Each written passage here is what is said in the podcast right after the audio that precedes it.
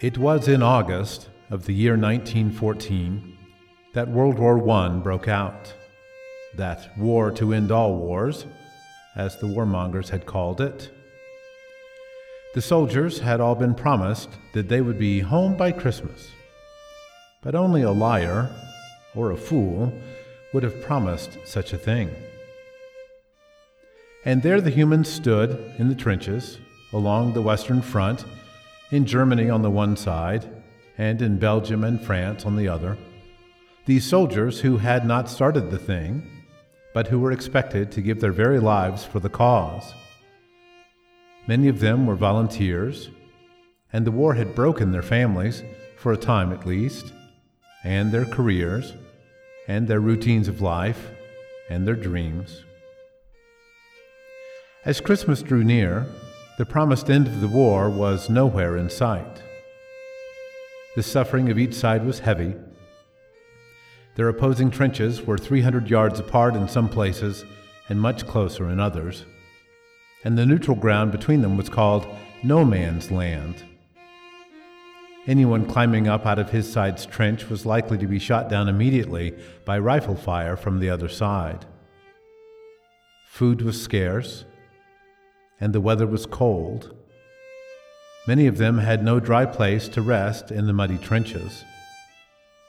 If war had seemed glamorous to any of them before it started, as it often does to some of the young, few would still think so now. And it was relentless. The daily death and suffering, the bodies piling up, the wounds festering, the soldiers' hearts longing for home, longing for rest, longing for peace, in a conflict that made the very worst days of their previous lives seem like holidays. And whether they knew it or not, they were doing what humans had been doing since Satan had first begun to attack the peace between man and God, and between man and man, and between nation and nation. They were caught up in the rush of it all full steam ahead, and unclear as to who was steering the thing. Attack and counterattack, rifles, mortars, artillery, hunger, cold, mud, and the hatred. The hatred for the other side that they were taught in order to motivate them to fight, since normal people aren't really the sort who want to give up their lives in order to go off to fight other normal people to the death. So they had to be taught to hate, to vilify the other side, to see them as enemies and as less than human. And this is pretty much the way it has always been done, even to this day. But then the strangest thing happened. No one seems to know when it started exactly, but sometime on Christmas Eve, in a section of the front near Ypres in Belgium, the troops on both sides were especially reflective on the holiday and had begun to sing songs of home and songs of Christmas. And it is believed that in a quiet moment, in the lull between songs, one of the German soldiers had started to sing and in the spirit of the moment, he dared to climb up out of the trench where those on both sides could hear him. And he sang in German Stille Nacht, heilige Nacht, alles schläft, einsam wacht. Nur das traute, hochheilige Paar, holde Knabe im lackigen Haar. Schlaf in himmlischer Ruhe. Schlaf in himmlischer Ruhe. And some on the other side stood up and sang it in English. Silent night, holy night, all is calm, all is bright.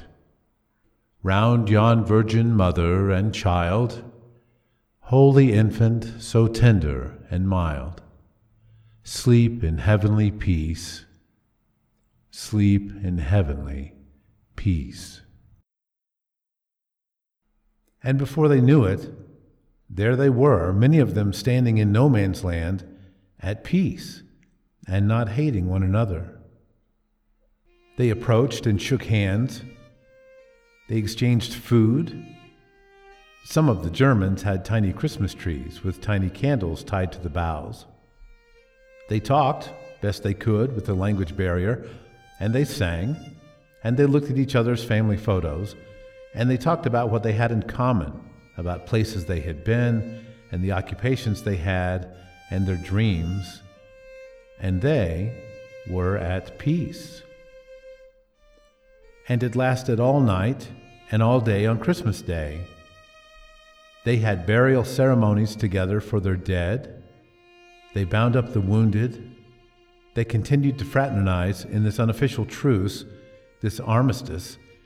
They even played soccer together, at first just kicking the ball about, but then in an organized game. The Germans won.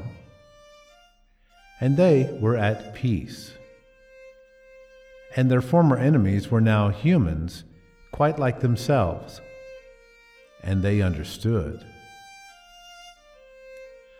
But the high commands on both sides got enough of this peace quickly, and by the day after Christmas, they had managed to get the killing started again, as if the peace had never happened, as if those soldiers hadn't been on to something as if peace and goodwill could never work as a sustainable way of life, as if it simply would not do to stop the wars that the powers start for their sinister purposes, as if it would not do to stop making enemies of people who are quite like us, with our quirks and our failures, and our passions and our dreams.